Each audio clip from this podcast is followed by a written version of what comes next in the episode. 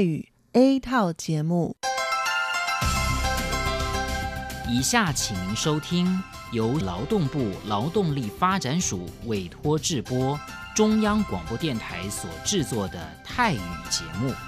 รายการต่อไปนี้ได้รับการมอบหมายให้จัดทำโดย กรมพัฒนากำลังแรงงาน กระทรวงแรงงาน ไต้หวันสาธารณรัฐจีน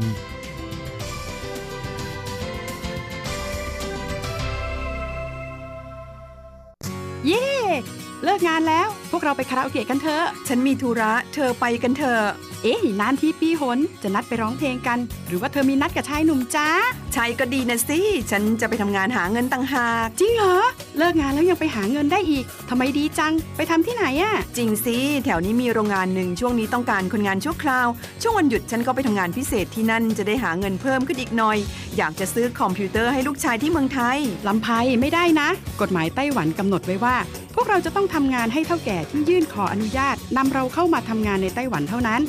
การไปทำงานที่อื่น ถือว่าผิดกฎหมาย หากถูกจับได้จะถูกยกเลิกไปอนุญาตทำงาน ไม่เพียงถูกส่งกลับประเทศ ต่อไปก็เข้ามาทำงานในไต้หวันไม่ได้อีกแล้วฮะรุนแรงขนาดนั้นเลยเหรอ จะถูกส่งกลับประเทศไม่สามารถมาทำงานไต้หวันได้อีก งั้นฉันก็ไม่มีทางหาเงินส่งลูกเรียนมหาวิทยาลัยนะสิงั้นก็แย่กว่าเดิมมาสิ ใช่แล้ว ในเมื่อเราเข้ามาทำงานในไต้หวันแล้ว ก็ควรต้องปฏิบัติตามกฎหมายไต้หวัน จึงจะมีโอกาสหาเงินส่งกลับไปช่วยเหลือครอบครัว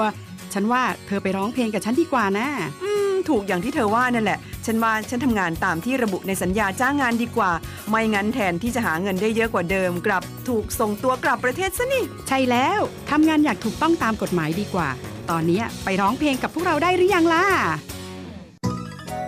ผู้ช่วยที่ดีของไต้หวันจูงมือกันก้าวไปข้างหน้า กรมพัฒนากำลังแรงงาน ร่วมฝ่าฟันไปพร้อมกับคุณ สนับสนุนโดยกรมพัฒนากำลังแรงงาน กระทรวงแรงงานไต้หวัน วันดี สัปดาห์ที่แล้วเธอไปไหนมาเหรอทำไมไม่เจอเลย ใช่ ฉันกลับเมืองไทยมาเพิ่งกลับมาเมื่อวานก่อนที่เอง แม่ดีจังเลย แต่ทำไมรีบกลับมาเร็วจังล่ะ ก็ต้องขอบคุณเท่าแก่ฉันละเท่าแก่ไปทำเรื่องให้ฉันเข้ามาทำงานไต้หวันอีกครั้ง โดยผ่านศูนย์บริการจ้างตรงของรัฐบาลไต้หวัน ฮะ การจ้างตรงคืออะไรเหรอทำยากไหม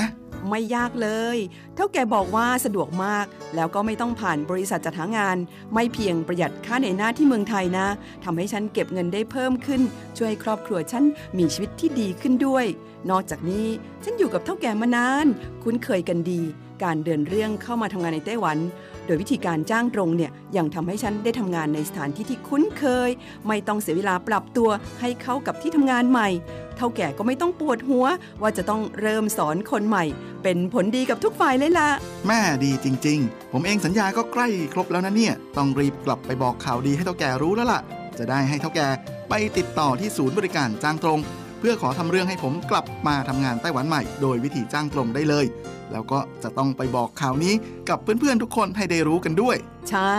เรื่องดีๆ แบบนี้ต้องบอกต่อ จะได้ไปใช้บริการกันเยอะๆ ผู้ช่วยที่ดีของไต้หวันจูงมือกันก้าวไปข้างหน้า กรมพัฒนากำลังแรงงาน ร่วมฝ่าฟันไปพร้อมกับคุณ สนับสนุนโดยกรมพัฒนากำลังแรงงาน กระทรวงแรงงานไต้หวัน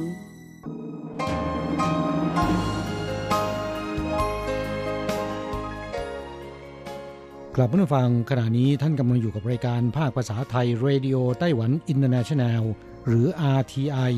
ออกกระจายเสียงจากกรุงไทเปไต้หวันสาธารณรัฐจีน เป็นประจำทุกวันนะครับ นอกจากรับฟังทางเครื่องรับวิทยุได้แล้ว ยังสามารถรับฟังรายการผ่านระบบออนไลน์ได้ที่ thai.rti.org.tw หรือที่ RTI Fanpage นะครับ ขอเชิญติดตามรับฟังรายการของเราได้ ตั้งแต่บัดนี้เป็นต้นไป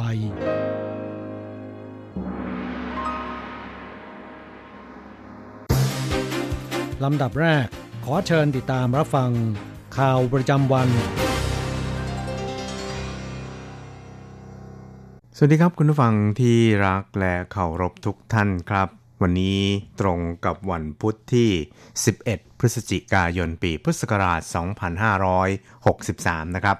สำหรับข่าวประจำวันจาก RTI ในวันนี้ก็มีผมกฤษณัยแสบประพาสเป็นผู้รายงานนะครับ เรามาเริ่มต้นกันที่ข่าวแรกนะครับ เกี่ยวกับข่าวดี ทางด้านการค้าและเศรษฐกิจของไต้หวันกับสหรัฐนะครับ ซึ่งนายไมค์ปอมเปโอรัฐมนตรีว่าการกระทรวงต่างประเทศของสหรัฐได้ประกาศในวันนี้นะครับว่า จะส่งเคทคลชรัฐมนตรีช่วยว่าการกระทรวงการต่างประเทศสหรัฐนำทัพเจรจา ด้านเศรษฐกิจและการค้ากับไต้หวันนะครับ ซึ่ง ตั้งชื่อการเจรจาว่าเป็นการเจรจาหุ้นส่วน เพื่อความรุ่งเรืองทางเศรษฐกิจ ระหว่างไต้หวันกับสหรัฐหรือไต้หวัน U.S. Economic Prosperity Partnership Dialogue นะครับ ส่วนกระทรวงการต่างประเทศไต้หวันนั้นก็บอกว่าฝ่ายสหรัฐนั้นจะมีเคสคลาสรัฐมนตรีช่วยซึ่งดูแลด้านการเติบโตทางเศรษฐกิจพลังงาน และสิ่งแวดล้อมนำคณะเจรจากับไต้หวัน ส่วนฝ่ายไต้หวันนั้นก็มีนายเฉินเจิ้งฉี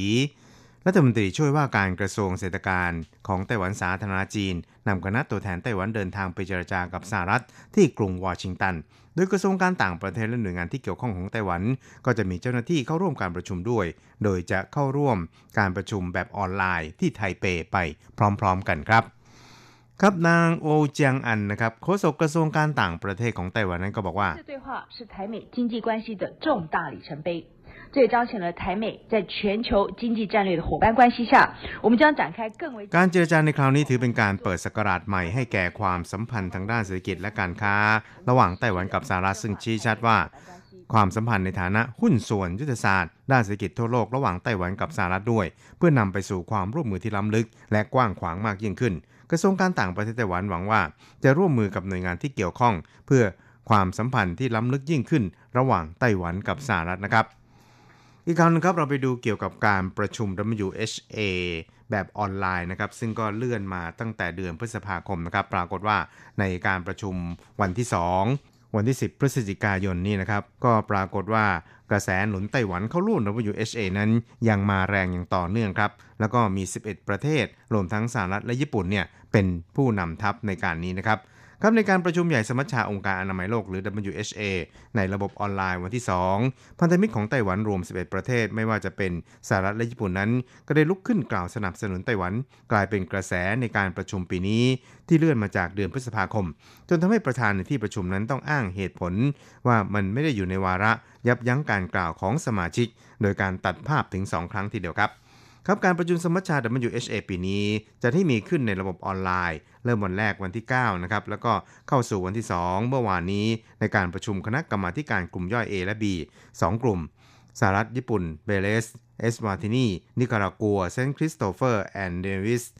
ฮอนดูรัส นาอูรูกัวเตมาลา ปาเลา และก็มาร์แชลรวม 11 ประเทศพันธมิตร และประเทศที่มีอุดมการณ์เดียวกัน ได้กล่าวสนับสนุนไต้หวัน ส่วนปารากวัยนั้นไม่ได้กล่าวถึงไต้หวันในที่ประชุมนะครับ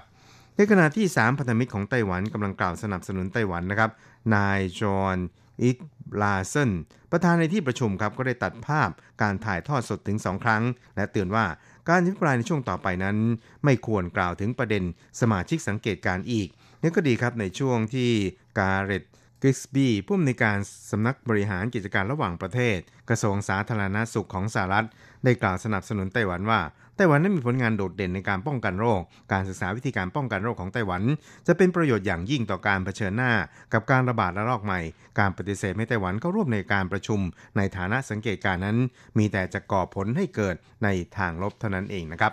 ครับส่วนทางด้านตัวแทนญี่ปุ่นนั้นก็ได้กล่าวระบุว่า เมื่อพิจารณาจากสถานการณ์การระบาดของโควิด -19 ในขอบเขตทั่วโลก ไม่มีประเทศใดที่จะสามารถรับมือได้โดยลำพัง เพราะฉะนั้นสมาชิกประชาคมโลกจึงควรประสานมือเป็นหนึ่งเดียว แลกเปลี่ยนความรู้และข้อมูลข่าวสารระหว่างกันโดยเฉพาะอย่างยิ่งควรพิจารณาตัวอย่างความสำเร็จของประเทศต่างๆ ไม่ว่าจะเป็นไต้หวันนะครับ ซึ่งก็ไม่ควรที่จะให้เกิดเป็นช่องโหว่ใด ๆ ด้วยนะครับ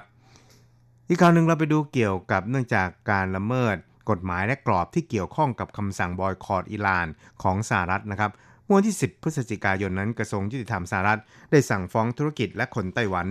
ในประเด็นดังกล่าวนะครับ นอกจากนี้กระทรวงการคลังนั้นก็ยังเพิ่มเติมรายชื่อบัญชีดำ6บริษัท และบุคคลอีก 4 คนด้วยครับ ครับอายการพิเศษโคลัมเบียได้สั่งฟ้องนายหวางชิงหวาวัย 12 ปี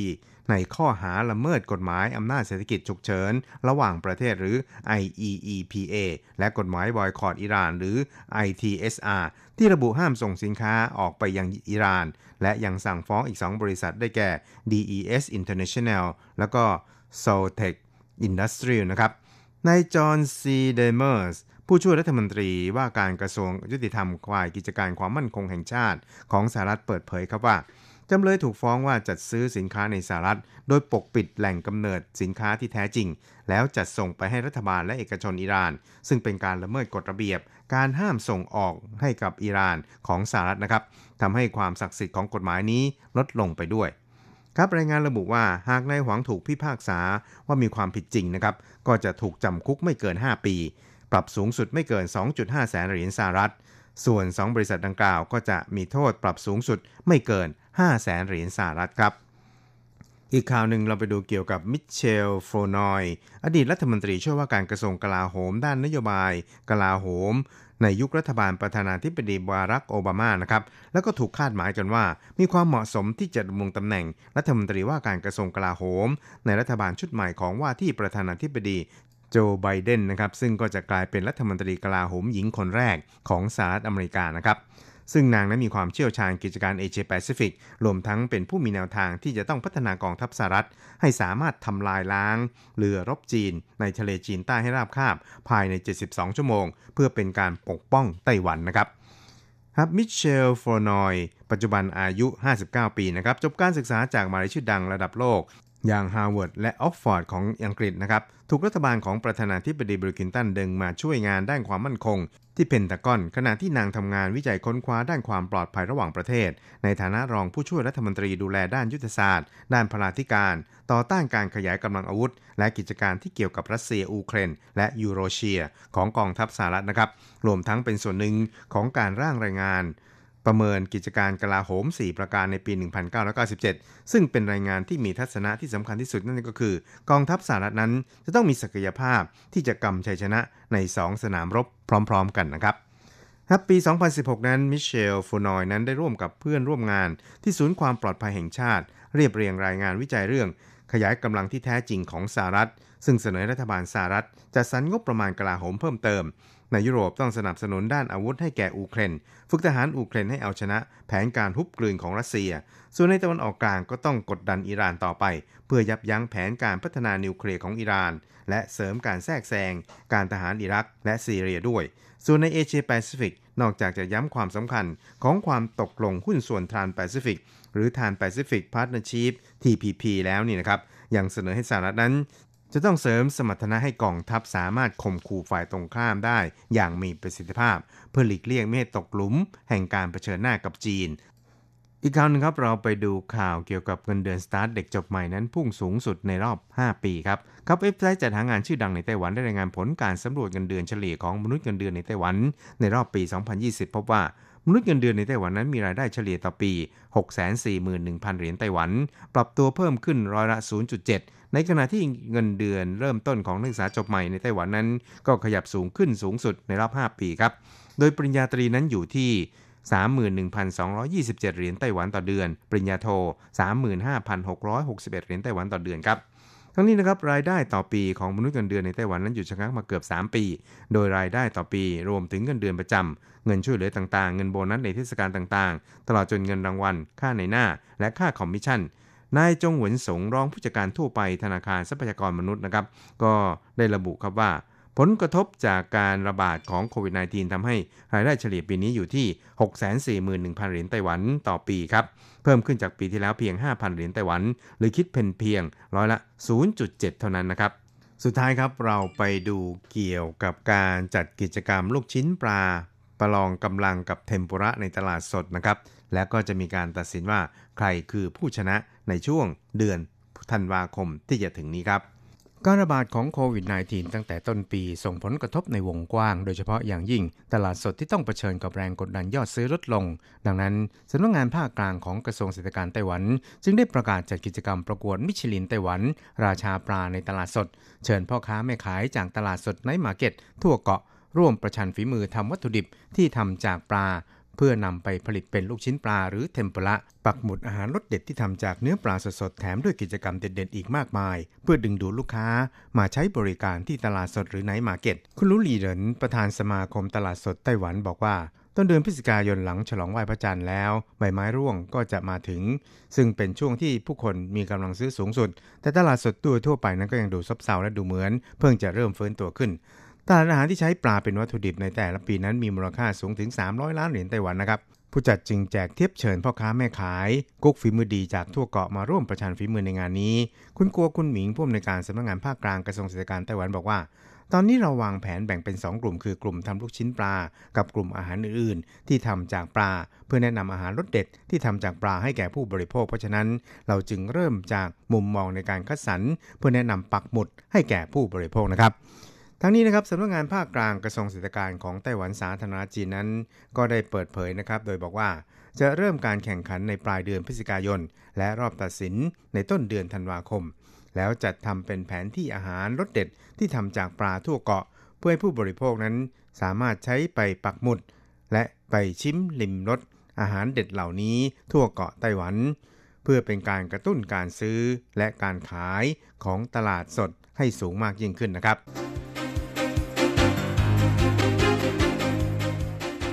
ต่อไปขอเชิญฟังข่าวต่างประเทศและข่าวจากเมืองไทยค่ะ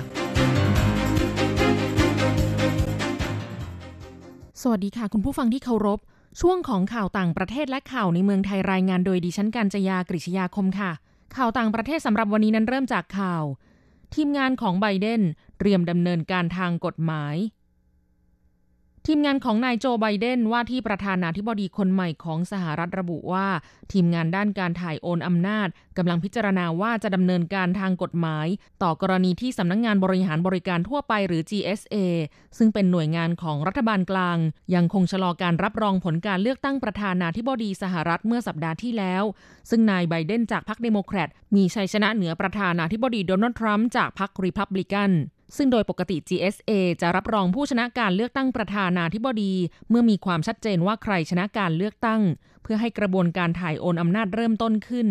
แต่จนถึงขณะนี้ GSA ยังไม่รับรอง แม้สื่อมวลชน เครือข่ายโทรทัศน์และข่าวของสหรัฐจะประกาศให้โจไบเดนเป็นผู้ชนะไปตั้งแต่วันเสาร์ที่ผ่านมา หลังจากที่เขาได้รับคะแนนเสียงคณะผู้เลือกตั้งมากเพียงพอที่จะดำรงตำแหน่งประธานาธิบดีสหรัฐ ทั้งนี้กฎหมายไม่ได้ระบุไว้อย่างชัดเจนว่า GSA จะต้องประกาศรับรองผลเมื่อใด แต่ทีมงานด้านการถ่ายโอนอำนาจของไบเดนชี้ว่าชัยชนะของไบเดนเป็นสิ่งที่ชัดเจน และการชะลอออกไปเป็นสิ่งที่ไม่เป็นธรรม ขณะที่โดนัลด์ทรัมป์ยังคงปฏิเสธที่จะยอมรับความพ่ายแพ้ โดยยังคงอ้างซ้ำไปซ้ำมา แต่ไม่มีหลักฐานว่ามีการโกงการเลือกตั้ง และยังยื่นฟ้องหลายคดีเพื่อคัดค้านผลการเลือกตั้ง ข่าวต่อไป มหกรรมลดราคาเนื่องในวันคนโสดของจีนแผ่นดินใหญ่ ยอดคำสั่งซื้อกระนำมหกรรมลดราคาของจีนแผ่นดินใหญ่ในวันที่ 11 พฤศจิกายน หรือวันที่ 11 เดือน 11 ซึ่งมีเลขหนึ่งที่ถือเป็นสัญลักษณ์ของคนโสดเรียงกันถึง 4 ตัว ถือเป็นวันคนโสดของจีน ในปีนี้อาลีบาบากรุ๊ปซึ่งเป็นบริษัทยักษ์ใหญ่ด้านอีคอมเมิร์ซของจีนแผ่นดินใหญ่เปิดเผยว่า ยอดคำสั่งซื้อเนื่องในวันคนโสด มียอดทะลุ 56,000 ล้านดอลลาร์สหรัฐ หรือประมาณ 1.6 ล้านล้านบาท ในช่วงเช้าวันที่ 11 พฤศจิกายน โดยในวันคนโสดเมื่อปีที่แล้วอาลีบาบามียอดขายมากกว่า 38,000 ล้านดอลลาร์สหรัฐ ซึ่งถือเป็นยอดขายรวมภายในวันเดียวสูงที่สุดของบริษัท ขณะที่บริษัทอื่น ๆ ของจีนแผ่นดินใหญ่ เช่นโต่วอิน ซึ่งเป็นเวอร์ชั่นภาษาจีนของ TikTok JD.com และพินตัวตัว ก็จัดกิจกรรมช้อปปิ้งเนื่องในวันคนโสดเช่นกัน JD.com เปิดเผยว่ามียอดจำหน่ายสูงถึง 2 แสนล้านหยวน หรือประมาณ 934,000 ล้านบาท ภายใน 9 นาทีหลังเที่ยงคืนของวันที่ 11 พฤศจิกายน ส่วนซูนิง .com ผู้ค้าปลีกอุปกรณ์อิเล็กทรอนิกส์ ซึ่งเป็นส่วนหนึ่งของอาลีบาบาทำยอดจำหน่ายได้ 5,000 ล้านหยวน หรือประมาณ 23,350 ล้านบาทใน 19 นาทีแรกของวัน ต่อไปขอเชิญคุณผู้ฟังรับฟังข่าวในเมืองไทยค่ะ กระทรวงสาธารณสุข รอถแถลงกรณีทหารเกาหลีใต้ที่จังหวัดระยองติดโควิด นายแพทย์เอกชัย เพียรศรีวัชรา โฆษกกรมอนามัยกระทรวงสาธารณสุขแถลงสถานการณ์โรคโควิด -19 ประจำวันที่ 11 พฤศจิกายน 2563 พบผู้ป่วยรายใหม่เพิ่มจำนวน 3 ราย เป็นผู้เดินทางจากต่างประเทศ 1 ราย โดยเดินทางมาจากประเทศอังกฤษอายุ 62 ปี และอยู่ในสถานกักกันที่รัฐจัดให้จำนวน 2 ราย เดินทางมาจากตุรกีและอังกฤษ ขณะนี้ประเทศไทยมีผู้ป่วยยืนยันสะสม รวม 3,847 ราย เสียชีวิตสะสม 60 ราย ส่วนสถานการณ์ทั่วโลกพบผู้ป่วยสะสมกว่า 51 ล้านคน เสียชีวิตสะสม1ล้าน2แสนคน ประเทศที่พบผู้ป่วยมากที่สุดคือสหรัฐอเมริกา อินเดีย และบราซิล ส่วนในเอเชียการระบาดจากประเทศเพื่อนบ้านที่น่ากังวลคือเมียนมาและมาเลเซีย ขณะที่กรณีทหารเกาหลีใต้ซึ่งเข้าร่วมการฝึกคอบราโกที่จังหวัดระยอง ต้องรอแถลงความชัดเจนอีกครั้ง ต่อไปเป็นอัตราแลกเปลี่ยนประจำวันพุธที่ 11 พฤศจิกายน พุทธศักราช 2563 อ้างอิงจากธนาคารกรุงเทพสาขาไทเป โอนเงิน 10,000 บาทใช้เงินเหรียญไต้หวัน 9,650 เหรียญ แลกซื้อเงินสด 10,000 บาทใช้เงินเหรียญไต้หวัน 9,990 เหรียญ1ดอลลาร์สหรัฐใช้เงินเหรียญไต้หวัน 28.78 เหรียญแลกซื้อค่ะ คุณผู้ฟังคะนั่นเป็นช่วงของข่าวต่างประเทศและข่าวในเมืองไทย รายงานโดยดิฉันกัญจยากริชยาคมค่ะ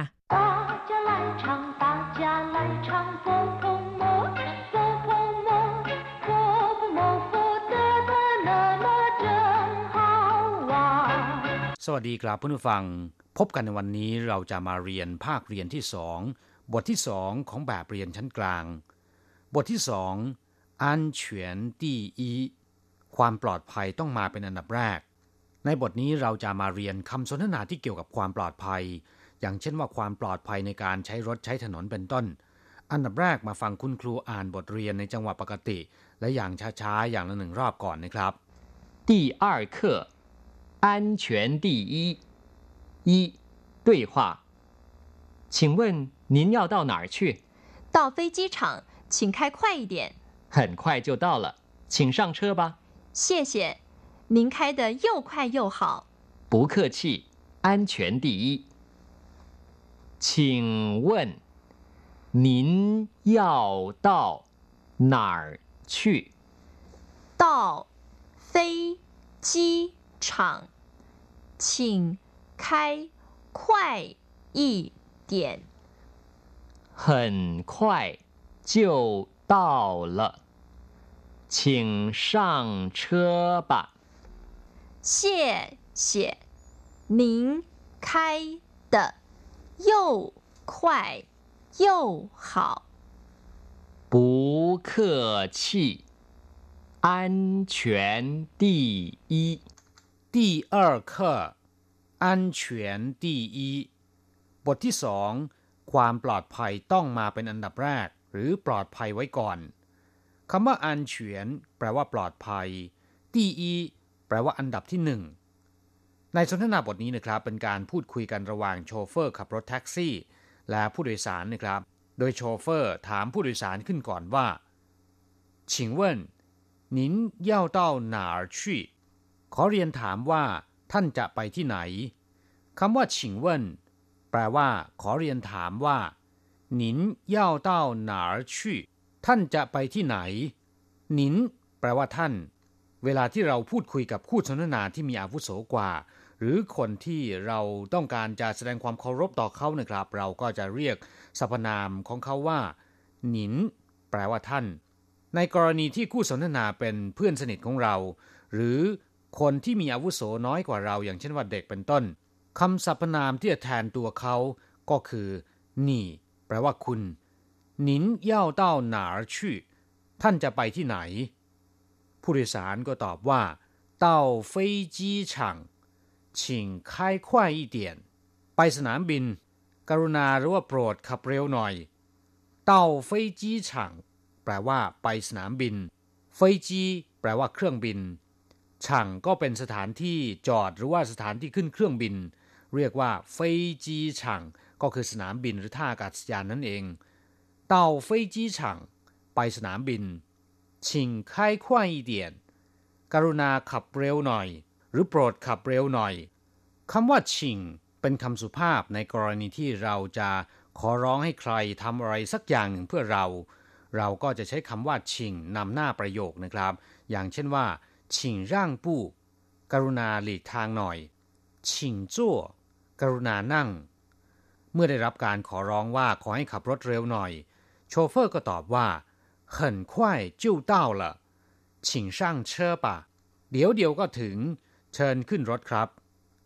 很快就到了ประเดี๋ยวก็ถึงแล้ว เดี๋ยวเดียวก็ถึงแล้ว请上车吧กรุณาขึ้นรถ หรือเชิญขึ้นรถช่างเชอก็คือขึ้นรถ ผู้โดยสารก็ตอบขอบคุณว่า谢谢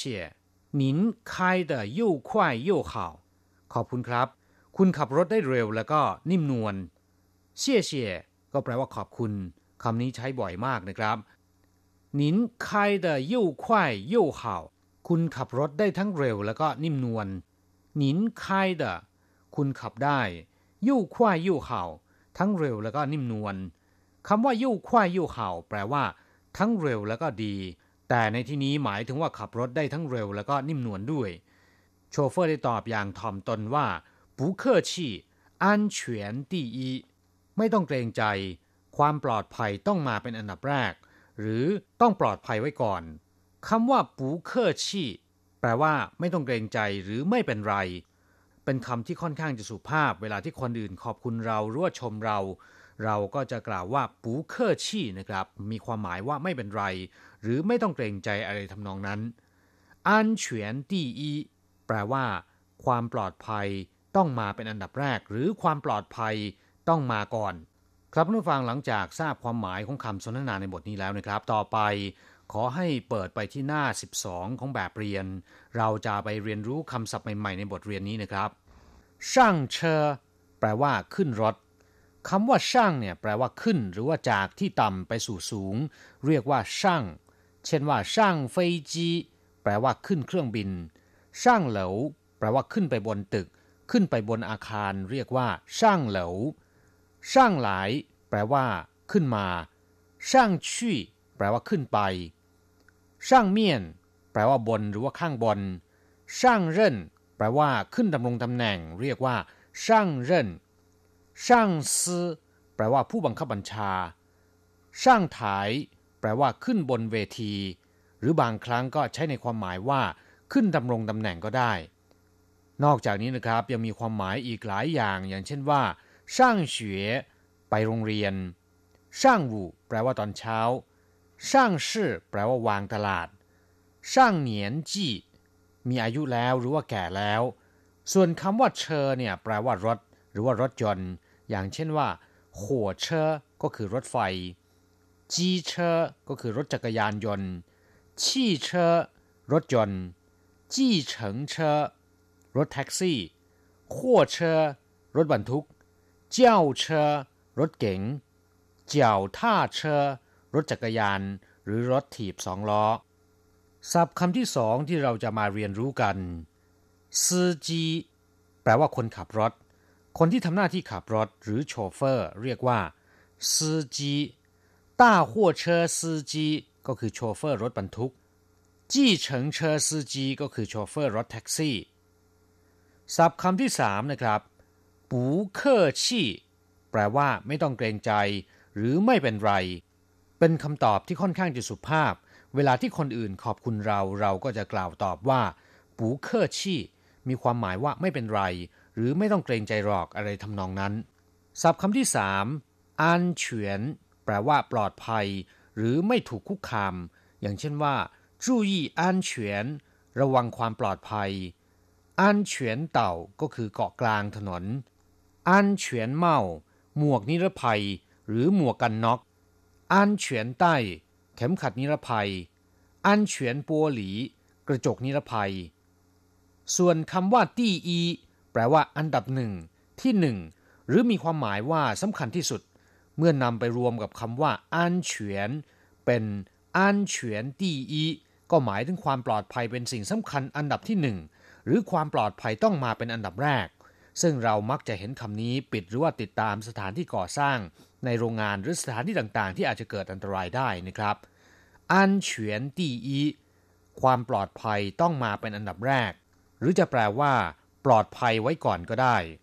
ศัพท์คำต่อไปเฟยจีฉังหรือเรียกย่อๆว่า จีฉังแปลว่าท่าอากาศยาน หรือสนามบิน อย่างเช่นว่า จงเจิ้งกัวจีจีฉังก็คือท่าอากาศยานนานาชาติเจียงไคเชกม่านกูกัวจีจีฉังสนามบินดอนเมืองกัวจีจีฉ่งแปลว่าท่าอากาศยานนานาชาติ หมายถึงสนามบินสำหรับเส้นทางบินระหว่างประเทศ ถ้าหากว่าเป็นเส้นทางบินภายในประเทศเรียกว่ากัวในจี้ฉ่งซ้ำอีกครั้งหนึ่งนะครับเฟยจีฉ่งหรือเรียกย่อว่าจีฉ่งแปลว่าท่าอากาศยาน หรือสนามบิน ครับผู้ฟังเวลาสำหรับวิทยาลัยภาษาจีนทางอากาศในวันนี้หมดลงซะแล้ว เราจะกลับมาพบกันใหม่ในบทเรียนถัดไป สวัสดีครับ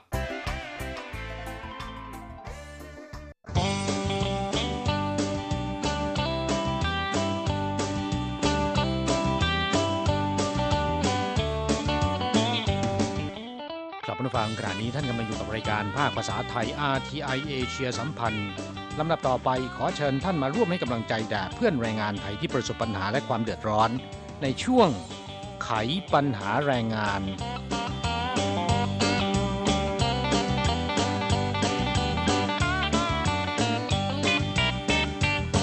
ครับนี่ก็ใกล้ถึงกลางเดือนพฤศจิกายนเข้าสู่หน้าหนาวกันแล้วนะครับค่ะก็จะเป็นช่วงที่เกิดโรคระบบทางเดินหายใจได้อย่างง่ายนะฮะค่ะไม่ว่าจะเป็นไข้หวัดใหญ่ โดยเฉพาะอย่างยิ่งที่น่าผวาน่ากลัวก็คือโควิด -19 นะฮะค่ะ พอถึงช่วงหน้าหนาวแบบนี้ดิฉันนึกไปถึงช่วงต้นปีนะคะ ซึ่งอ่ายังเป็นช่วงหน้าหนาวอยู่ แล้วก็เป็นช่วงที่โควิด -19 เริ่มระบาดใหม่ๆอาตอนนั้นก็มีผู้เชี่ยวชาญออกมาพูดว่า เดี๋ยวถึงช่วงอากาศร้อนๆ ช่วงหน้าร้อนเนี่ยโควิดก็จะตายไปเองนะคะครับแต่ผลปรากฏว่าผ่านหน้าร้อนมาแล้ว จนตอนนี้เนี่ยเข้าหน้าหนาวอีกแล้ว แต่ว่าโควิด ยังอยู่ทนทานนะคะมันยังไม่ไปไหนเลย ก็เป็นโรคที่ทำให้ผู้คนผวากันไปทั่วนะครับ และดูเหมือนว่าสถานการณ์จะรุนแรงขึ้นนะอย่างที่ยุโรปและอเมริกานะครับ ก็พลอยทำให้การเดินทางระหว่างประเทศยังเป็นปัญหาเป็นอุปสรรคกันอยู่นะค่ะแม้นจะมีการจัดเที่ยวบินพิเศษ ระหว่างไทเปกรุงเทพมหานคร ประมาณเดือนละ 6-10 เที่ยวบินนะครับ ประกอบกับสายการบินอีวาแอร์ ไชน่าแอร์ไลน์แล้วก็สตาร์ลักซ์เริ่มฟื้นฟูการบินระหว่างไทเปกรุงเทพมหานครอาอย่างอีวาแอร์เนี่ยเริ่มมาตั้งแต่วันที่ 25 ตุลาคมแล้วนะครับค่ะแต่สัปดาห์ละเพียงแค่ 1-2 เที่ยวบินเท่านั้น นี่เป็นสภาพการอ่าระหว่างไทเปกรุงเทพนะฮะและมีหลายประเทศเนี่ยเขายังไม่เปิดบินกัน โดยเฉพาะอย่างยิ่งเวียดนามนะค่ะซึ่งยังมีการปิดประเทศกันอยู่ ก็เลยทำให้คนงานเวียดนามที่ตกค้างอยู่ในไต้หวัน ว่ากันว่าตั้งแต่เดือนมีนาคมที่ผ่านมานี้จนถึงขณะนี้นะครับ เป็นเวลา 7-8 เดือนแล้วเนี่ยมีชาวเวียดนามที่ตกค้างอยู่ในไต้หวัน เกินกว่า 20,000 คน คำว่าตกค้างนี่หมายความว่าเขาครบสัญญากันแล้ว แล้วก็จะต้องเดินทางกลับประเทศ แต่ว่าไม่มีเที่ยวบินก็เลยกลับกันไม่ได้อย่างนั้นใช่ไหมคะใช่ครับ ซึ่งก็ประกอบด้วยคนที่ครบสัญญาไม่สามารถเดินทางกลับประเทศได้ คนที่ไม่ได้ต่อสัญญา คนที่มีธุระด่วนจะกลับบ้าน คนที่หลบหนีในจ้างถูกจับค่ะก็ล้นสถานกักกันเลยทีเดียว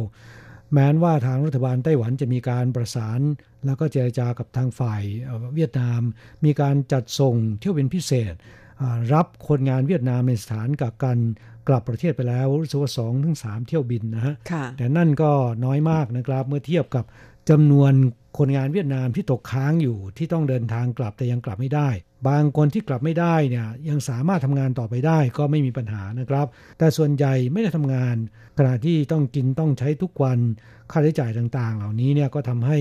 บริษัทจ้างงานโอดครวญไปตามๆกันนะฮะค่ะเพราะว่าจะต้องดูแล ค่ะดิฉันว่าตัวคนงานเองก็คงร้อนใจนะครับเพราะว่าถ้าหากเขาไม่อยากจะอยู่ไต้หวันกันต่อไปแล้ว แล้วก็ไม่มีงานทำรอจะกลับบ้านปรากฏว่ามันไม่มีเที่ยวบินนะคะกลับไม่ได้ก็เป็นเรื่องที่น่าปวดหัวข่าวว่านอกจากเรื่องของไม่มีเที่ยวบินจำเป็นต้องรอกัน แล้วก็ต้องมีค่าใช้จ่ายทุกวันทุกวันแล้ว ยังมีอีกเรื่องหนึ่งแม้ว่าจะมีเที่ยวบินแล้วก็ได้กลับกันไป โดยก่อนหน้านั้นเวียดนามเห็นว่าเขามีการจัดเที่ยวบินพิเศษพาคนงานที่ตกค้างกลับไปบ้างเหมือนกันใช่ไหมคะแม้จะไม่ประจำเหมือนของไทยเรา แต่ภาระที่หนักกว่านั้นก็คือเรื่องของค่ากักโรคใช่ไหมคะ เพราะว่าเวียดนามเขาก็มีมาตรการกักโรคเหมือนกับประเทศอื่น คือผู้ที่เดินทางกลับจากต่างประเทศเนี่ยต้องไปกักโรค 14 วันก่อน เห็นว่าค่าใช้จ่ายในการกักโรคของเวียดนามนั้นแพงร่วม 50,000 ทีเดียวกราบแม้นจะมีเที่ยวบิน ค่าตั๋วก็แพงมากเลยทีเดียว ปกติ ค่าตั๋วเครื่องบินจากไทเปไปที่เวียดนามเนี่ยถูกกว่าไปที่ไทยนะเพราะว่าระยะทางใกล้กว่า ใช้เวลาเดินทางประมาณ 2 ชั่วโมงก็ถึงนะครับค่ะขณะที่เดินทางไปถึงประเทศไทยเนี่ยต้องใช้เวลาประมาณ 3 ชั่วโมงครึ่งนะค่ะและที่ผ่านมาเนี่ยค่าตั๋วเครื่องบินระหว่างไทเปไปที่เวียดนามประมาณ 5,000 ถึง 6,000 เหรียญเท่านั้นเองนะ แต่ว่าในปัจแม้นจะมีเที่ยวบิน แต่ค่าตั๋วแพงถึง 16,000 เหรียญไต้หวันขึ้นไปแพงกว่าปกติถึง 3 เท่าตัวนะค่ะแล้วอย่างที่คุณอัญชันบอกนะครับ กลับประเทศแล้วกักตัว 14 วันค่าใช้จ่ายต้องรับผิดชอบทั้งหมด โดยรัฐบาลเวียดนามเนี่ยไม่ได้ประกาศล่วงหน้าให้คนเวียดนามทราบก่อนนะครับว่าเดินทางกลับประเทศแล้ว ต้องกักตัว 14 วันและค่าใช้จ่ายต้องรับผิดชอบเองไม่เหมือนกับคนไทยกลับประเทศค่าใช้จ่ายในการกักโรค ไปอยู่โรงแรมกักโรค ค่าอาหารค่าที่พัก และก็ค่าตรวจโควิด -19 แต่ละคนนะครับสองครั้งคือวันที่ 5 วันที่ 12 เนี่ยค่าใช้จ่ายต่างๆ เหล่านี้นะครับ รวมถึงค่าเดินทางยานพาหนะต่างๆ รัฐบาลออกค่าใช้จ่ายให้ทั้งหมดนะครับดูจากจุดนี้แล้วคนไทย โชคดีกว่าคนเวียดนามมากเลยทีเดียวนะครับ ค่ะ อย่างตอนที่เขาไปประท้วงกันที่หน้าสำนักงงานตัวแทนเวียดนามในไต้หวันนั้น ก็มีการหยิบยกตัวอย่างของคนงานเวียดนามที่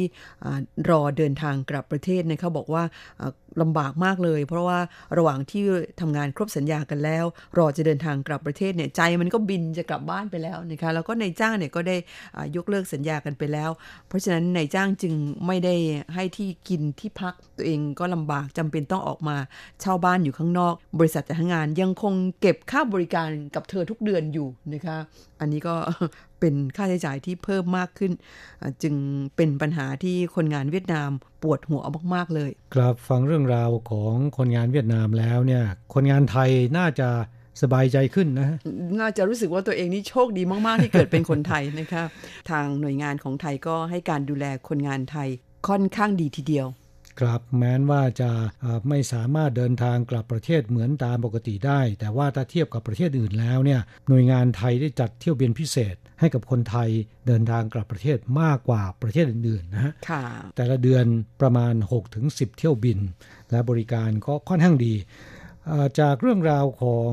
คนงานเวียดนามที่ไม่สามารถเดินทางกลับประเทศ จนถึงขั้นที่ไปชุมนุมประท้วง ที่หน้าที่ทำการสำนักงงานเศรษฐกิจและวัฒนธรรมเวียดนาม หรือสำนักงงานตัวแทนเวียดนามประจำในไต้หวัน ผ่านไปแล้วนะครับ อีกเรื่องหนึ่งที่จะนำมาเล่าให้ฟังก็คือคนงานต่างชาติที่เดินทางมาทำงานที่ไต้หวัน ซึ่งมีจำนวนถึง 7 0 0 0 0 0 คนนะครับ คนงานต่างชาติที่มีจำนวนมากมายถึงขนาดนี้มีรายได้ค่าจ้างขั้นต่ำคือ 23,800 เหรียญ รายได้โดยเฉลี่ยประมาณ 30,000 เหรียญไต้หวันต่อเดือน และแต่ละคน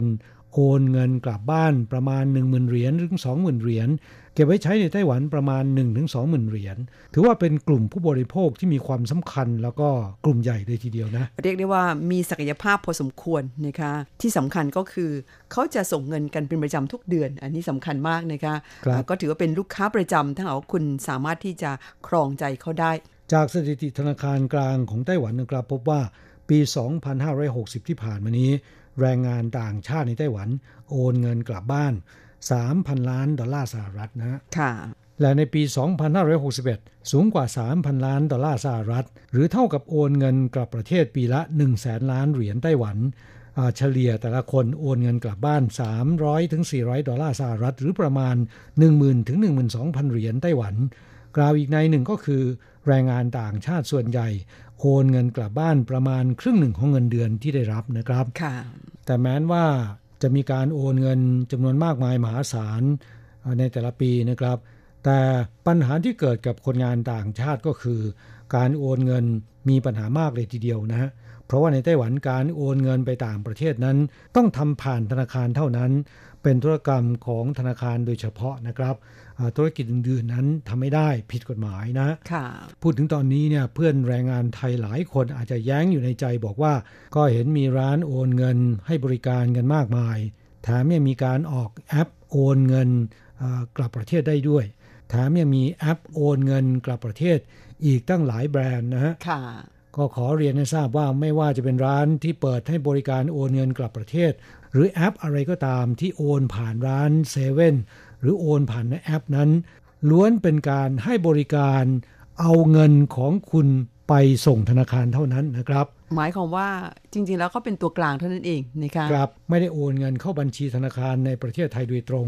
เป็นการรับเงินจากลูกค้า แล้วก็ไปส่งต่อที่ธนาคาร ต้องผ่านธนาคารอีกต่อหนึ่ง เพราะฉะนั้นเรื่องนี้ทางคณะกรรมการควบคุมสถาบันการเงินของไต้หวัน ก็ได้ให้ความสำคัญและเห็นปัญหา ของแรงงานต่างชาติ มีการแก้กฎหมายอย่างของปีที่แล้วนะครับ อนุญาตให้ธุรกิจที่ไม่ใช่ธนาคารสองราย สามารถที่จะทำธุรกรรมโอนเงิน ให้กับคนงานต่างชาติได้ แต่หนึ่งในจำนวนนี้ไม่ได้ทำกับคนงานไทย อีกหนึ่งรายพยายามที่จะใให้บริการลูกค้าที่เป็นคนงานไทย แต่ปรากฏว่าไม่สามารถหาธนาคารที่ประเทศไทยมาร่วมมือเป็นคู่ค้าได้นะฮะค่ะก็ยังไม่สามารถบรรลุเป้าหมายตามที่ คณะกรรมการควบคุมสถาบันการเงินของไต้หวันที่เขาต้องการนะค่ะอย่างไรก็ตามปัญหานี้คาดว่าจะสามารถแก้ไขได้ แล้วก็จะอำนวยความสะดวกให้กับคนงานต่างชาติได้ ประมาณกลางปีหน้านะฮะหลังจากที่มีการแก้ไขกฎหมายอ่าควบคุมการชำระเงินทางอิเล็กทรอนิกส์ค่ะซึ่งขณะนี้กำลังอยู่ระหว่างแก้กฎหมายอยู่นะครับ ค่ะเพื่อนผู้ฟังฟังมาถึงตรงนี้ แล้วไอ้เจ้ากฎหมายชื่อยาวๆ ที่บอกว่ากฎหมายควบคุมการชำระเงินทางอิเล็กทรอนิกส์ มันเกี่ยวอะไรกับการโอนเงินกลับบ้านของผม ครับกฎหมายฉบับนี้เนี่ยเขาอนุญาตเป็นพิเศษ ให้คนงานต่างชาติสามารถใช้บริการโอนเงินเอ่อโดยระบบ e-payment หรือชำระเงินผ่านระบบอิเล็กทรอนิกส์ สามารถโอนเงินจากในไต้หวัน เข้าบัญชีในธนาคารที่ประเทศไทยได้เลยนะครับ โดยไม่ต้องผ่านธนาคารที่เป็นกลางอื่นๆนะ แล้วทำไงคะ ก็โดยวิธีใช้มือถือนะ ซึ่งอัตราแลกเปลี่ยนก็เป็นไปที่รัฐบาลกำหนด ตามอัตราแลกเปลี่ยนของ Bank of ไต้หวัน หรือธนาคารไต้หวัน ณ วันที่คุณโอนเงินนะคะพูดง่ายๆก็คือต่อไปในอนาคตเนี่ยหากกฎหมายฉบับนี้ มีการแก้ไขเรียบร้อย ผ่านสภานิติบัญญัติเรียบร้อยแล้วผู้นฟังที่เป็นแรงงานไทยหรือแรงงานต่างชาติที่อยู่ในไต้หวัน จะโอนเงินไต้หวันกลับไปให้คนที่บ้านที่เมืองไทยเนี่ยใช้มือถือนะคะโอนเงินกลับบ้านได้เลย และเป็นวิธีการโอนเงินผ่านธนาคารที่ถูกต้องด้วยนะคะครับ โดยมีค่าธรรมเนียมอ่าถูกกว่าโอนแบบทั่วๆไปนะค่ะอ่าถึงเวลานั้น ไม่จำเป็นจะต้องไปใช้แอปต่างๆ ที่ใช้อยู่ในปัจจุบันแล้วนะค่ะก็คือสมมุติว่าคุณเปิดบัญชีกับธนาคารไหน คุณก็สามารถที่จะโอนเงินผ่านมือถือ โดยหักจากบัญชีในธนาคารไต้หวันได้เลยนะคะครับเข้าบัญชีธนาคารที่ประเทศไทยนะโดยไม่ต้องไปผ่านคนกลางอีกต่อไป นี่ถือว่าเป็นข่าวดีนะครับ คาดว่าครั้งนี้จะสามารถอำนวยความสะดวกแล้วก็เป็นประโยชน์ต่อเพื่อนแรงงานต่างชาติได้มากขึ้น แต่แน่นอนนะเขาคงมีข้อจำกัดนะครับว่าแต่ละคนโอนในเท่าไหร่นะค่ะเพราะว่ามีเรื่องของอัตราแลกเปลี่ยน แล้วก็เอ่อการส่งออกการนำเข้าเงินตราต่างประเทศ ซึ่งรัฐบาลไต้หวันเขามีการควบคุมกันอยู่นะฮะรายละเอียดนั้นคงต้องรอให้กฎหมายฉบับนี้ผ่านสภาซะก่อนนะคะก็คงจะมีออกมาให้ได้ทราบกันว่าเขามีการจำกัดไหมอ่าเป็นยอดเงินเท่าไหร่ต่อการโอนในแต่ละครั้ง แล้วก็มีระเบียบที่เกี่ยวข้องอย่างไรบ้าง ครับเมื่อถึงตอนนั้นคาดว่าตลาดการเงินของแรงงานต่างชาติเนี่ยน่าจะดึงดูดธุรกิจการเงินจำนวนมากมาย เข้ามาแย่งชิงแบ่งเค้กนี้นะครับค่ะอ่าแต่ก่อนจะถึงเวลานั้น ตอนนี้เริ่มมีการลุกตลาดการเงินแรงงานต่างชาติกันแล้วนะครับอ่าคือธนาคารไต้หวันเนี่ยเขามีการออกบัตรเครดิตสำหรับคนงานต่างชาติโดยเฉพาะนะ โอ้ยรู้เลยนะคะเนี่ย แต่เขามีวิธีการออกบัตรเครดิตให้กับคนงานยังไงคะ ต้องมีคุณสมบัติแบบไหนบ้างเอ่อแน่นอนนะครับต้องเป็นคนงานที่ถูกต้องตามกฎหมายนะฮะค่ะธนาคารที่จะออกบัตรเครดิตเอ่อสำหรับแรงงานต่างชาติโดยเฉพาะใบแรกเนี่ยก็คือธนาคาร Bank s i n o p a c นะครับ เขาได้ออกบัตรเครดิตใบนี้แล้วนะครับ ตั้งแต่วันที่ 22 ตุลาคมที่ผ่านมานี้นะฮะเอ่อโดยให้ชื่อบัตรเครดิตว่า SEA ซึ่งก็ย่อมาจากเอเชียตะวันออกเฉียงใต้นะครับสำหรับที่จะให้บริการด้านการเงินที่สะดวก ซื้อสินค้าไม่จำเป็นต้องพกเงินสดไปอ่าสำหรับแรงงานต่างชาติโดยเฉพาะนะฮะค่ะวิธีการสมัครบัตรเครดิตของ Bank s i n o p a c เนี่ยก็เหมือนเหมือนกับการสมัครบัตรเครดิตทั่วๆไปนะครับ คือจะต้องมีฐานะทางการเงินที่มั่นคง หมายถึงเป็นคนงานที่ทำงานอยู่ในโรงงาน ถ้าเป็นคนงานไทยเวียดนาม อินโดนีเซียเนี่ยอาอยู่ในโรงงานทั่วไปมีรายได้เป็นประจำ มีหลักฐานรับรองรายได้จากในจ้าง แต่ถ้าเป็นคนงานเวียดนาม ธนาคารมีเงื่อนไขว่า หากไม่ได้ทำงานในบริษัทมหาชน จะต้องมีอายุงานครบหนึ่งปีขึ้นไป ถึงจะสมัครบัตรเครดิตนี้ได้นะ ดูท่าคนงานเวียดนามนี่เงื่อนไขเข้มงวดกว่าเลยค่ะครับโฆษกของแบงก์ซิโนแพคเนี่ยเขาบอกว่า แรงงานต่างชาติภาคการผลิต สามารถทำงานในไต้หวันได้นาน 12 ปี ส่วนแรงงานอ่าในภาคสวัสดิการสังคม สามารถทำงานได้นานถึง 14 ปี คนงานเหล่านี้แต่ละเดือนนี่มีรายได้ที่มั่นคง แม้นว่าที่อยู่ที่กินที่พัก จะอยู่กับนายจ้าง หรือนายจ้างจัดให้ แล้วก็เสียค่าใช้จ่ายให้กับนายจ้างก็ตาม แต่ในส่วนตัวของคนงานแล้วเนี่ยเขามีการจับจ่ายซื้อของที่ผ่านมาต้องใช้เงินสดทั้งหมดนะครับ ไม่สามารถใช้บัตรเครดิตได้นะฮะซึ่งก็ทำให้เกิดความไม่สะดวก ธนาคารนี้จึงได้ริเริ่มออกบัตรเครดิตสำหรับคนงานต่างชาติโดยเฉพาะ อำนวยความสะดวกในการจับจ่ายใช้สอยของแรงงานทุกชาตินะ สามารถสมัครบัตรเครดิตใบนี้ได้ ยกเว้นแรงงานเวียดนามต้องทำงานครบหนึ่งปีขึ้นไป หากไม่ได้ทำงานในบริษัทมหาชน โดยวิธีสมัครนั้นอันดับแรกเนี่ยก็ไปรับใบสมัครที่ธนาคารแบงก์ซิโนแพคทุกสาขานะครับ หรือว่าธนาคารหยงฟงยินหังนะคะแล้วก็ร้าน Index ซึ่งก็เป็นร้านขายสินค้าสำหรับแรงงานต่างชาติ ทั่วไต้หวัน 37 สาขา วิธีการสมัครให้กรอกใบสมัคร พร้อมแนบสำเนาหนังสือเดินทางสำเนาบัตร ERC แล้วก็ใบรับรองเงินเดือนจากในจ้างนะความจริงแล้วเอกสารต่างๆ ที่ต้องแนบไปก็คล้ายๆ กับการขอบัตรเครดิตของคนทั่วไปนั่นเองนะคะก็เป็นเอกสารสำคัญทางด้านการเงิน อย่างไรก็ดีค่ะการมีบัตรเครดิตนั้นมันก็สะดวกตรงที่เราไม่ต้องพกเงินสดไป และที่สำคัญก็คือสามารถที่จะ ใช้จ่ายได้อย่างสะดวกขึ้น แต่ความสะดวกนี่มันก็มีโทษเหมือนกันดิฉันว่านะคะอันนี้ต้องเตือนกันหน่อย มีบัตรเครดิตนี่บางทีอ่ารูดรูดๆไปใช้ใช้ๆไปเนี่ย มันไม่ค่อยมีความรู้สึกนะคะก็ครับเกรงกันว่าจะใช้เงินกันเกินวงเงิน ถ้าหากว่าเกินวงเงินแล้วคุณไม่สามารถที่จะจ่ายชำระได้ในทุกสิ้นเดือนนี่มันก็จะเป็นหนี้นะคะ ทีนี้พอเป็นหนี้เนี่ยอัตราดอกเบี้ยของการใช้บัตรเครดิตนั้นสูงทีเดียวนะคะ ครับก็เป็นความสะดวกสำหรับคนที่มีวินัยในการใช้เงิน ค่ะ อย่างไรก็ตามการที่ธนาคารแบงก์ซิโนแพคชิงออกบัตรเครดิตสำหรับแรงงานต่างชาติ ก็ถือเป็นสัญญาณบ่งบอกว่าสงครามแย่งชิงตลาดการเงินสำหรับแรงงานต่างชาติ ซึ่งมีกลุ่มผู้บริโภคกว่า 7 0 0 0 0 0 คนอ่าแล้วก็มีรายได้มั่นคง เริ่มขึ้นแล้วนะ คาดการณ์ว่าในอนาคตเนี่ยยังจะมีธนาคารอื่น ๆ กระโดดลงมาแย่งชิงส่วนแบ่งตลาดกันนะคะครับบัตรเครดิตที่ว่านี้มันจะมีประโยชน์เป็นคุณสำหรับผู้ที่มีวินัยในการใช้เงินนะครับ แต่มันจะมีโทษมหันต์สำหรับคนที่ใช้จ่ายเงิน โดยไม่มีขีดจำกัดหรือไม่มีการควบคุม ตัวเองนะครับค่ะถ้าหากเป็นเช่นนั้นเนี่ยมันก็จะเป็นการเพิ่มหนี้กับคุณอีกทางหนึ่งนะคะช่วงนี้เราจะพักกันสักครู่หนึ่งมาฟังเพลงสักหนึ่งเพลง เดี๋ยวค่อยกลับมาคุยกันต่อค่ะ ครับมาฟังเพลงจากการขับร้องของวงคาราบาวนะครับ เพลงที่ชื่อว่ารวยเพื่อน หลังจากนั้นจะกลับมาคุยกันต่อ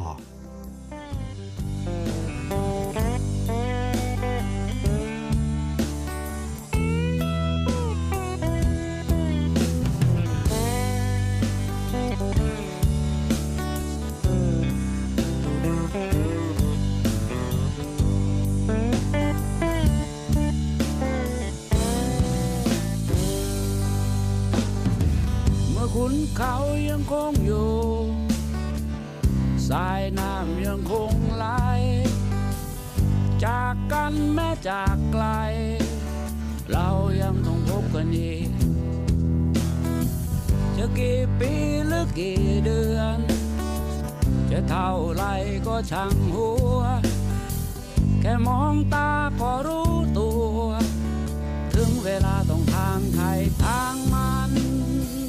ก็เพื่อชีวิตที่ดีกว่า แต่ไม่ใช่ดีกว่าเพื่อน แค่ดีกว่าตัวเองเพราะเพื่อนก็ยังเป็นเพื่อน จะต่ำสูงขาวดำ จะผิดชอบชั่วดี ก็ยังเป็นเพื่อนวันยังคำ ไม่ใช่แค่คำหนึ่ง จนานุกรมเมื่อชีวิตเลือกเกิดไม่ได้ แต่เลือกกระทำได้ จึงแบกฝันนั้นยิ่งใหญ่ ข้ามน้ำและข้ามฟ้า จะกี่ปีหรือกี่เดือน เพื่อนใหม่ก็เพิ่มมา อบประตูไว้จะรา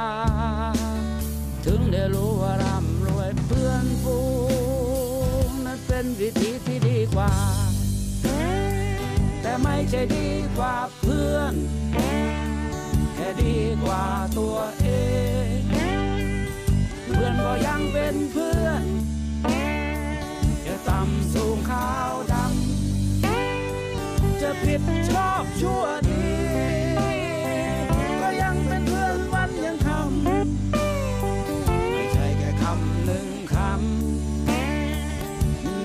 ใ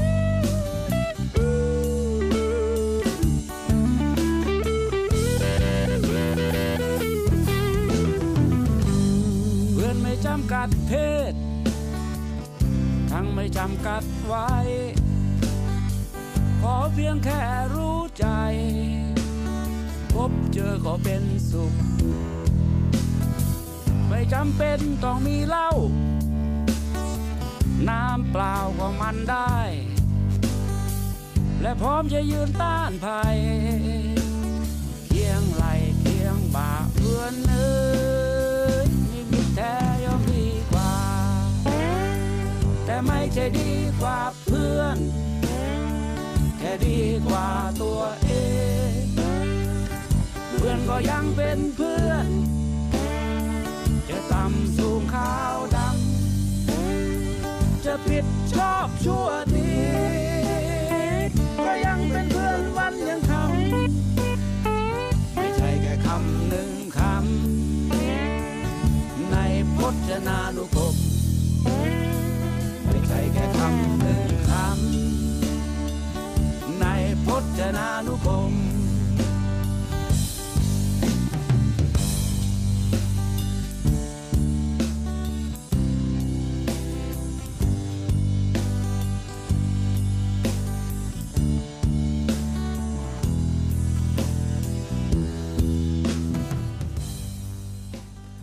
ครับช่วงหลังรายการเราจะมาตอบปัญหาของเพื่อนแรงงานไทยที่ถามเข้าสู่รายการนะครับคำถามแรกเป็นของคุณตะวันนะคะ ส่งเข้ามาถามว่าสวัสดีค่ะ อยากทราบว่าบัตรประชาชนไทยหมดอายุ แต่เรายังทำงานอยู่ที่ไต้หวัน ไม่ทราบว่าที่ไต้หวันสามารถทำบัตรประชาชนได้หรือเปล่าคะแล้วก็ไปทำที่ไหน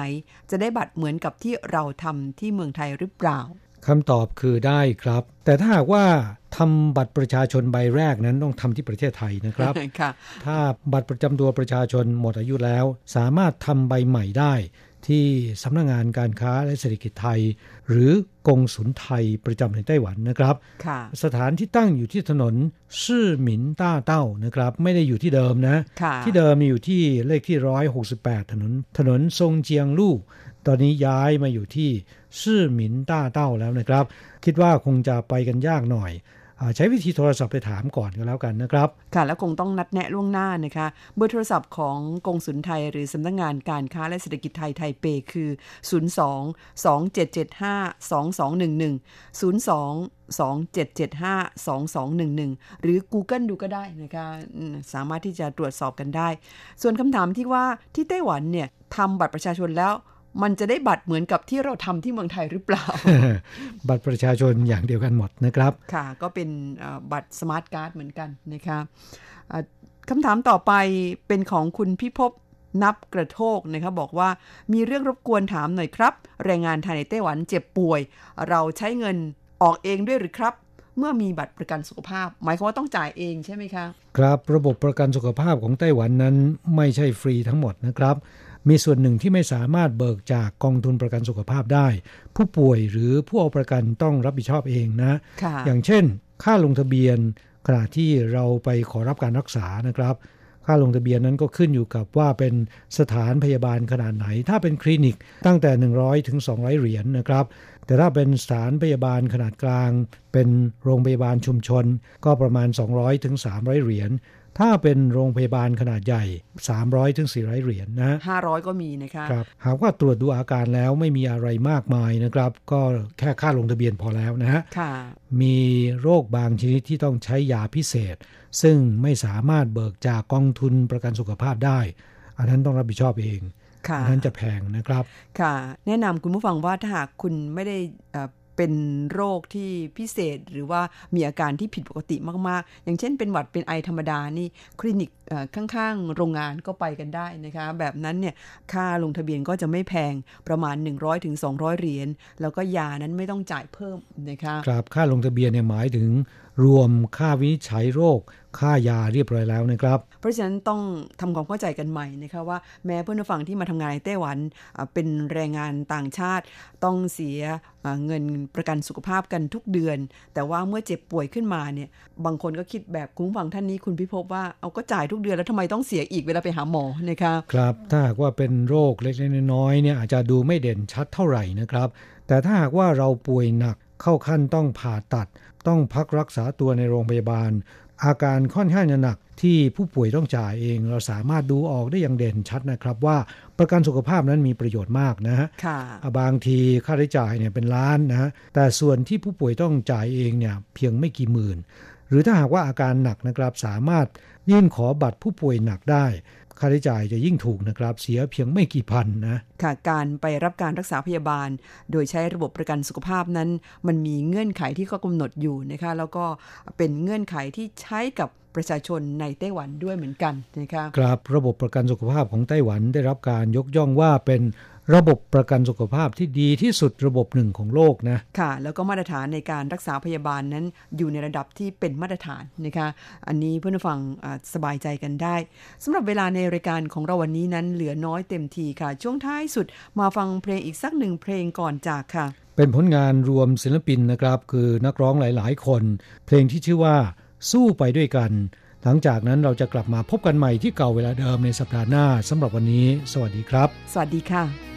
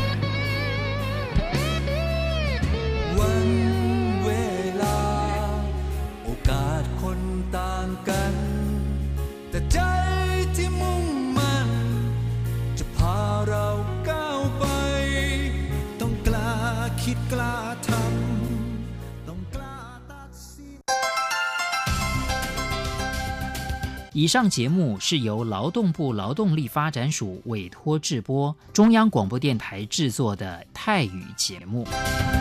ที่ท่านรับฟังจบลงไปแล้วนั้นเป็นรายการที่ได้รับมอบหมายให้จัดทำโดย กรมพัฒนากำลังแรงงาน กระทรวงแรงงาน ไต้หวันสาธารณรัฐจีน